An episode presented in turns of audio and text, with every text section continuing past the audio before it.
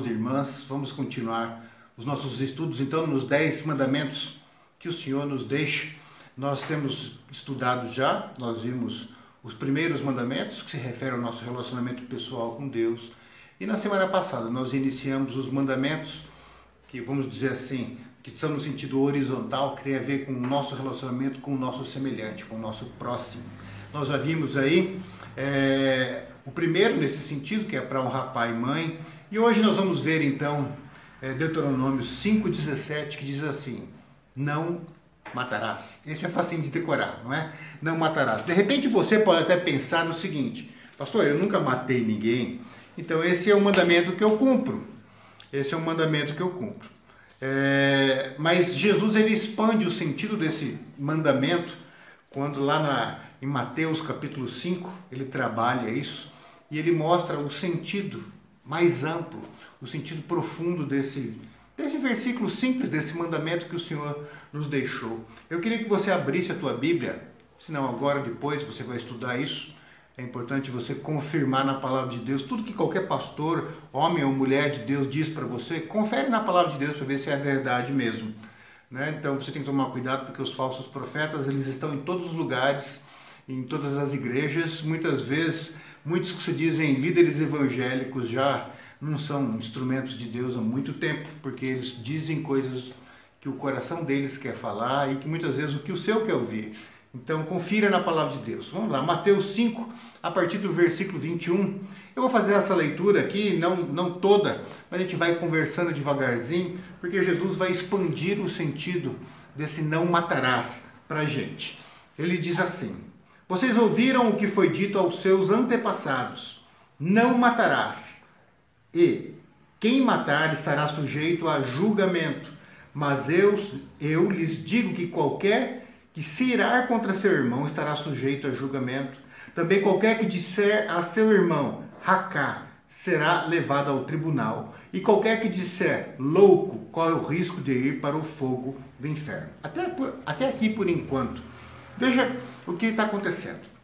Queridos, na lei, a lei veio como um instrumento para nos conduzir a Cristo, como um tutor que iria estar, nós estaríamos debaixo dos cuidados da lei até que a verdade plena viesse. E ela veio em Jesus, porque ele é essa verdade plena de Deus. Não é uma das verdades ou uma verdade, mas ele é a verdade. É ele que veio e traz plenamente a revelação de Deus, da vontade de Deus e a salvação de Deus por meio da criação e para nós, humanos, para que isso se torne real para a gente, concreto, verdadeiro e eterno, para cada um de nós.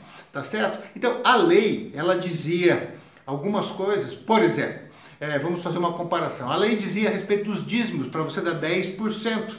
Tá certo? Quando vem a graça em Jesus de uma forma plena, ela vem de uma forma plena, ela não anula a lei. Se você perceber lá em Atos, é, quando a igreja começa agora viver na, na graça do ressurreto, daquele que morreu e ressuscitou para nossa justificação, a igreja não deixa de lado o dízimo, pelo contrário, as pessoas pegavam tudo que elas tinham e entregavam aos pés dos apóstolos, porque elas entendiam que tudo que elas tinham era a serviço de Deus, para a glória de Deus. Com isso eu não estou dizendo para você trazer todo o teu dinheiro, os teus bens e as tuas posses e colocar aos, aos meus pés ou ao serviço da igreja e você abrir mão disso. Não é isso que eu estou dizendo.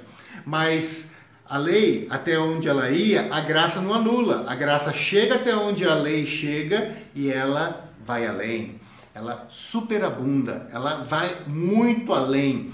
Então, pessoas que viviam na lei chegavam até um ponto, pessoas que vivem na graça, elas chegam até esse ponto e vão além.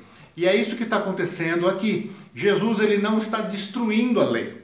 É importante dizer aqui, relembrar, uma das primeiras aulas eu falei isso, a lei, naquilo que se refere aos rituais, isso ficou é, é, descartado, porque estas coisas vieram como um sinal do cordeiro, por exemplo, que seria morto e sacrificado. Isso tudo já se cumpriu quando o cordeiro foi morto. Então a lei, como um ritual, a parte ritualística da lei, ela está em desuso, porque ela já cumpriu o seu propósito, tá certo? Então a lei do Antigo Testamento, no sentido de rituais, já se cumpriu tá certo? Mas além do que se, se, é, se relaciona à vontade de Deus, a, a, a, forma de Deus se relacionar com a gente, a gente com Deus ou nós com o nosso próximo, isso continua, porque a vontade de Deus continua sendo a vontade de Deus. Então Jesus aqui agora, se lá no Antigo Testamento falava não matarás, Jesus fala, tá bom, a lei ela chega até aqui, não matarás. Mas eu digo a vocês, esse não matarás, vocês vão cumprir isso. Mas agora na graça plena, com amor verdadeiro e mais profundo, vocês vão exceder esse mandamento. Então Jesus fala: está escrito, não matarás, e quem matar estará sujeito a julgamento. Deus vai julgar essas pessoas. Está escrito isso lá na lei, lá no Antigo Testamento, mas Jesus fala: Mas eu lhes digo que qualquer que se irar contra seu irmão estará sujeito a julgamento. Em algumas traduções fala: é, qualquer um que se irar sem razão, sem motivo contra seu irmão estará sujeito a julgamento. Veja só o que Jesus está dizendo. É, pastor, mas irá é pecado? Eu digo para você, depende que tipo de ira você está se referindo. Né? A Bíblia fala assim: irai-vos e não pequeis. Ou seja, é possível você se irar e não estar em pecado. É lógico que se você chega na tua casa e tem alguém querendo matar um filho teu, a tua esposa, você vai ficar irado com aquela pessoa e você vai fazer alguma coisa ali como fruto dessa ira para defender a tua casa, tá certo? Então, essa é uma ira inevitável. Essa é uma ira que, que vai acontecer até para sua autodefesa, até para que a justiça se estabeleça. Você vai tirar aquele homem, aquela pessoa de cima do teu filho, da tua mulher, e você vai libertar aquela pessoa que está sendo oprimida, que está sendo injustiçada. Então essa, essa tua ira aí. Agora, quando a Bíblia fala irai-vos e não pequeis, é nós não cultivarmos esta ira. Sabe, quando aquela pessoa te machucou e você fica guardando isso, alimentando isso na semana, no mês, nos anos, nas décadas, por toda a sua vida, essa ira se torna um ódio, um rancor, e você agora até se sente mal na presença daquela pessoa, você não suporta mais aquela pessoa. Isso é que deve ser trabalhado. Então, aqui, quando Jesus fala é, qualquer que se irá contra o seu irmão, é como se você estivesse matando aquela pessoa. Nós temos que entender isso. Nós que somos crentes, nós não podemos alimentar ira, ódio, rancor, raiz de amargura com pessoas. Nós temos que resolver essas situações. Tá certo? Vamos dar um exemplo. Um, um casamento, uma família, vamos pensar assim, onde existiu um, um abuso de poder aí, e uma, uma, um autoritarismo e uma violência onde o homem, o marido, o pai, batia na esposa, batia nos filhos, espancava. Essa mulher passou, quem sabe, muitos anos com medo, lutando contra isso e conseguiu se libertar. Falou: você vou sair de casa por mim, mas também pelos meus filhos. E ela consegue o divórcio e, e sai de casa, mas de repente ela saiu, fez o que é certo, tem que sair mesmo, porque esse homem ela não acabou com o casamento, esse homem acabou com o casamento quando se tornou violento, quando parou de respeitar a mulher, parou de respeitar os filhos e viveu de uma forma não aprovada por Deus. Ele acabou com essa família. Essa mulher agora tem que acabar oficialmente para se defender, defender a família. Mas de repente ela guardou agora uma raiz de, de amargura, de ódio, de ira, de desejar a morte daquela pessoa, de desejar o mal, de ter nojo daquela pessoa. Isso vai ter que trabalhar no coração e perdoar aquela pessoa. Perdoar, que eu quero dizer, não é voltar a viver com a pessoa, porque o perdão muitas vezes não implica em viver como era antes, mas as pessoas estarem livres para viver a sua vida. Tá certo? Então, se é uma coisa menor, você perdoa e continua vivendo com a pessoa. Mas existem situações onde o perdão não é voltar atrás, mas é tocar a vida livre, esse para um lado, esse para o outro. Tá certo? Então Jesus fala aqui: Olha, qualquer um que mantiver essa ira, esse ódio, esse rancor com o próximo, isso é pecado de assassinato. Você está matando essa pessoa e também vai ser julgado por isso. Então nós temos que entender. De repente você fala assim, pastor, eu nunca peguei uma arma ou uma faca e matei alguém. Mas olha o teu coração. Se de repente você não, já não, não assassinou alguém por você não perdoar, que você já assassinou alguém por não trabalhar isso e não libertar aquela pessoa para ter um recomeço sem a culpa que você lança nas costas dela. Tá certo? Então nós temos que compreender a palavra de Deus dessa forma, porque isso vai nos libertar e vai libertar aquela pessoa também. Mas o versículo segue, fala assim: qualquer que disser a seu irmão Raká será levado a tribunal. Raká era uma palavra que era usada para diminuir, para humilhar outra pessoa, falar seu idiota, seu imbecil, seu tolo, sabe? Que coloca a pessoa, diminui a pessoa e desumaniza a pessoa. Tá certo? Aquela pessoa, lembrando na situação do, do marido abusivo, do pai abusivo, violento, é, ele já se desumanizou e desumanizou a família fazendo aquilo. Destruiu a família, destruiu a sua imagem como ser humano, destruiu a imagem da mulher e dos filhos, diminuindo a imagem deles como seres humanos, fazendo eles como indignos. Mas agora, o que Jesus está dizendo? Quando nós passamos a proferir palavras que diminuem outros, que humilham outros, que destroem a imagem, a humanidade daquela pessoa, é pecado de assassinato. Quando você está humilhando alguém, você agora encosta em alguém e fala que lá é um idiota, é um imbecil, é, e você está desumanizando, diminuindo a imagem de Deus naquela pessoa, isso é assassinato. Então, olha o que Jesus está dizendo. Quando você desumaniza alguém, você está com pecado de assassinato. É, Deus vê dessa forma, porque você está destruindo a imagem de Deus naquela pessoa. Você está fazendo ela menos humana. E isso daí Deus não aprova. Então, meu querido, isso é algo que nós temos que pensar um pouquinho. Sabe aquela pessoa que você de repente não suporta?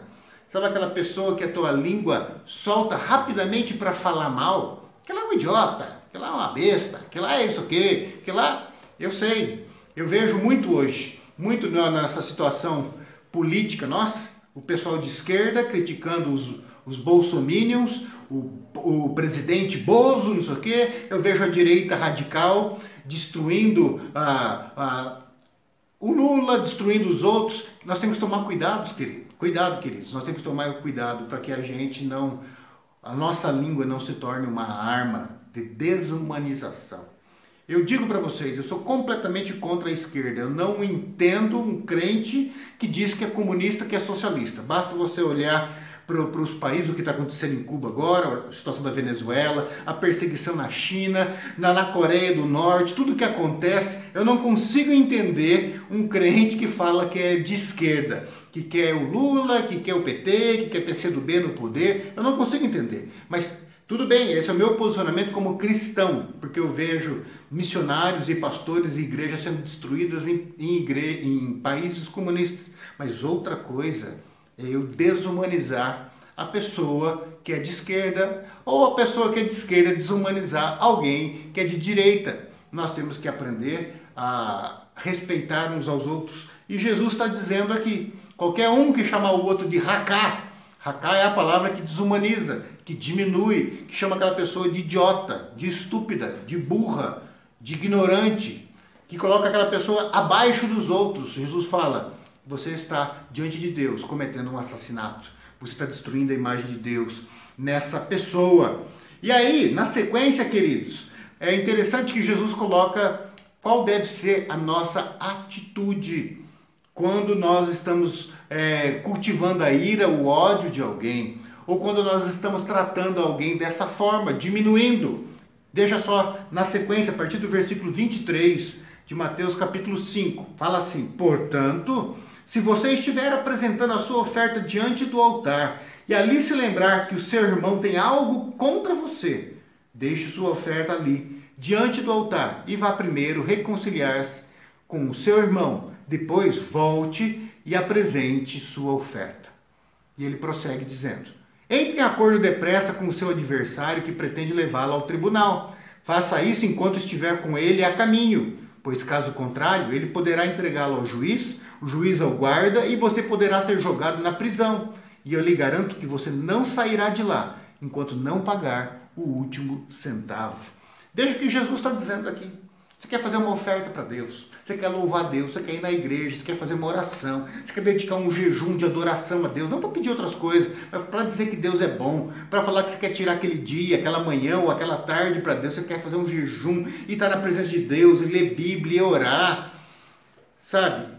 E aí Deus fala para você, sabe, aquele teu relacionamento com o teu irmão, com a tua mãe, com o teu pai, com o teu irmãozinho da igreja, que você fica fugindo, não está mais na igreja, que você não quer ver mais aquele irmão. Enquanto você não resolver isso, Não vem falar que você quer fazer jejum, que você quer orar, que você quer pedir as bênçãos dos céus. Vai lá primeiro se reconciliar com aquele seu irmão. Vai se reconciliar. Vai lá arrumar essa situação que está errada. Porque você está cometendo pecado de assassinato, você está matando o seu irmão no teu coração. Vai lá e se reconcilia primeiro. Depois que você arrumar a tua vida, aí você então pensa em melhorar, em cantar um cântico para mim, em orar para mim, em ir na igreja, em aprender mais de mim. Porque não adianta você querer, estou me colocando como se fosse Deus falando, não adianta você querer me buscar, me adorar, se o que eu estou dizendo para você é que você precisa primeiro se reconciliar, aí então você volta e vem falar para mim que, que eu sou um Deus legal, que eu sou um Deus bondoso, que você me ama. Se você me ama, faz o que eu estou te pedindo, vai lá e se reconcilia com teu irmão. Sabe aqueles crentes que quer, estão sempre trocando de igreja? Troca de igreja porque brigou com o irmão, troca com outro, de novo de igreja porque brigou com a irmã, troca de novo porque não quer mais ver fulano. Sabe, querido, você quer trocar de igreja? Troca mas primeiro se reconcilia então. Porque senão, por onde você está passando, você está cometendo crime de assassinato, e a igreja nova que você vai chegar também não vai dar certo, porque você vai orar, Deus fala assim, não, volta atrás e pede perdão para os outros que você deixou lá atrás. Nós temos que levar isso a sério. No reino de Deus, os relacionamentos vêm antes de tudo. Tanto que os dez mandamentos são mandamentos relacionais, tem a ver com o nosso relacionamento com Deus e o nosso relacionamento com o nosso semelhante, com o nosso próximo. Então Jesus fala: quer fazer alguma coisa para Deus? Primeiro, olha o teu coração. Alguém tem algo contra você, mas nem você ter contra a pessoa. Você fala, ah, não tenho nada contra ninguém, pastor. Tá, alguém tem algo contra você? Vai lá, vê se a pessoa tem alguma coisa. Se tiver, pede perdão, se reconcilia. E aí então você vai provar das bênçãos de Deus novamente. Caso contrário, você está escolhendo o teu inferno. Você está escolhendo o teu sofrimento, porque o perdão, ele liberta, mas o contrário, viver na ira, no ódio, no assassinato, na, na realidade de assassinato, isso gera sofrimento para você. Tá certo? Então, veja o que Jesus fala. Aproveite enquanto há tempo, enquanto você está ao lado dessa pessoa. Se reconcilie com ela. Sabe por quê? Senão ela vai te entregar para o guarda, o guarda vai te levar para a prisão e você vai ficar lá e vai sofrer. Porque é falta de perdão, queridos. Muitas vezes você fala assim, eu não vou me humilhar, foi a pessoa que começou, ah, eu já cansei, isso não adianta, e você não quer esse recomeço, você não quer se humilhar, você não quer reconhecer que você também errou. Ah, eu não fiz nada de errado, não sei o que acontece, pastor, essa pessoa, esse me olha torto. Certamente você faz alguma coisa de errado e fez alguma coisa de errado. E se não fez, tem a mesma atitude de Cristo. Vá para a cruz, mesmo sem pecados, certo? Para que a reconciliação aconteça. É Jesus que diz que é vir após mim? Negue-se a si mesmo. Pegue a sua cruz e siga-me. Você tem que morrer pelo pecado dos outros. Você tem que morrer para que reconciliações aconteçam na sua vida. Você vai receber a culpa e você vai caminhar ao lado daquela pessoa novamente. Talvez, como eu te disse antes, o perdão não quer dizer que vocês vão de novo sair para jogar bola junto, que vocês vão fazer festa junto, não é nada disso. Mas vocês vão estar em paz juntos. Se é gente da família, perdoa. Se é irmão da igreja, perdoa. Se você de repente acha que a pessoa tem algo contra você, vai ao encontro dessa pessoa, conversa e restabelece a tua, a, a, a, o teu relacionamento com aquela pessoa de alguma forma, que os dois sejam livres. Senão, meu querido, você vai estar na prisão, como disse nesse texto você vai estar na prisão até que o último centavo da tua dívida seja paga. Você está entendendo? Isso é coisa muito séria. Então, não matarás vai muito além de você dar um tiro em alguém, uma facada em alguém, em você jogar alguém do penhasco. É muito mais do que isso. Alguém tem algo contra você, você tem algo contra alguém, não deixa essa ira prevalecer no teu coração, não deixa esse relacionamento quebrado, arruma isso. Porque muitos das, dos teus sofrimentos, e eu vou até dizer mais, muitas das tuas enfermidades podem estar sendo geradas dessa falta de perdão. Eu não estou dizendo aqui, meu querido, que toda enfermidade é falta de perdão e é coisa espiritual. Mas o que eu estou dizendo é que o ser humano é um só. E quando você não está legal na tua área espiritual, o teu corpo vai padecer. Como o contrário também é verdadeiro. Quando a gente fica enfermo do nosso corpo, muitas vezes o nosso lado espiritual corre um risco porque o ser humano é um só. Então, cuidado, Porque de repente muito do sofrimento que você está sentindo hoje, muito da insatisfação, do desprazer, da falta de alegria, quem sabe, da tua depressão profunda, da falta de ânimo para viver, pesquisa no teu coração. De repente, é falta de perdão. De repente, é falta de reconciliação, porque você está praticando o pecado do assassinato. Você está tirando pessoas da sua vida quando você deveria ir lá e arrumar isso, restaurar isso na sua vida. Isso é coisa muito séria, meu irmão. Vamos então aprender este mandamento do Senhor, o sexto mandamento: não matarás. Vai lá e se reconcilia enquanto é tempo. Vai lá e restabelece aquilo que está para morrer antes que morra de vez. Tá certo? Arruma isso na sua vida e você então vai poder adorar Deus verdadeiramente. Enquanto você não arrumar isso, esquece. Você não vai ter a paz que vem do alto. Você não vai ter a alegria que vem do alto. Porque isso vem de Deus. E é Deus que está te dizendo Quer me adorar? Para o que você está fazendo agora. Inclusive para mim. Vai lá, se reconcilia, arruma, deixa esse pecado de assassinato do lado. E aí então você vai voltar para mim e vai me adorar como teu Senhor. Façamos isso. Que Deus nos abençoe e nos capacite. Essa é uma obra do Espírito Santo na sua vida. Você não consegue fazer sozinho. Peça para o Espírito Santo trabalhar no teu coração. E aí então tem atitude. Mude a tua atitude em relação a essa pessoa. Não a considere mais racá, não a considere inferior, não a considere imunda, porque se ela é imunda, você também é. Se ela erra, você também erra. Então, busquemos a reconciliação que vem dos altos céus e façamos isso com os nossos semelhantes. No nome de Jesus. Amém.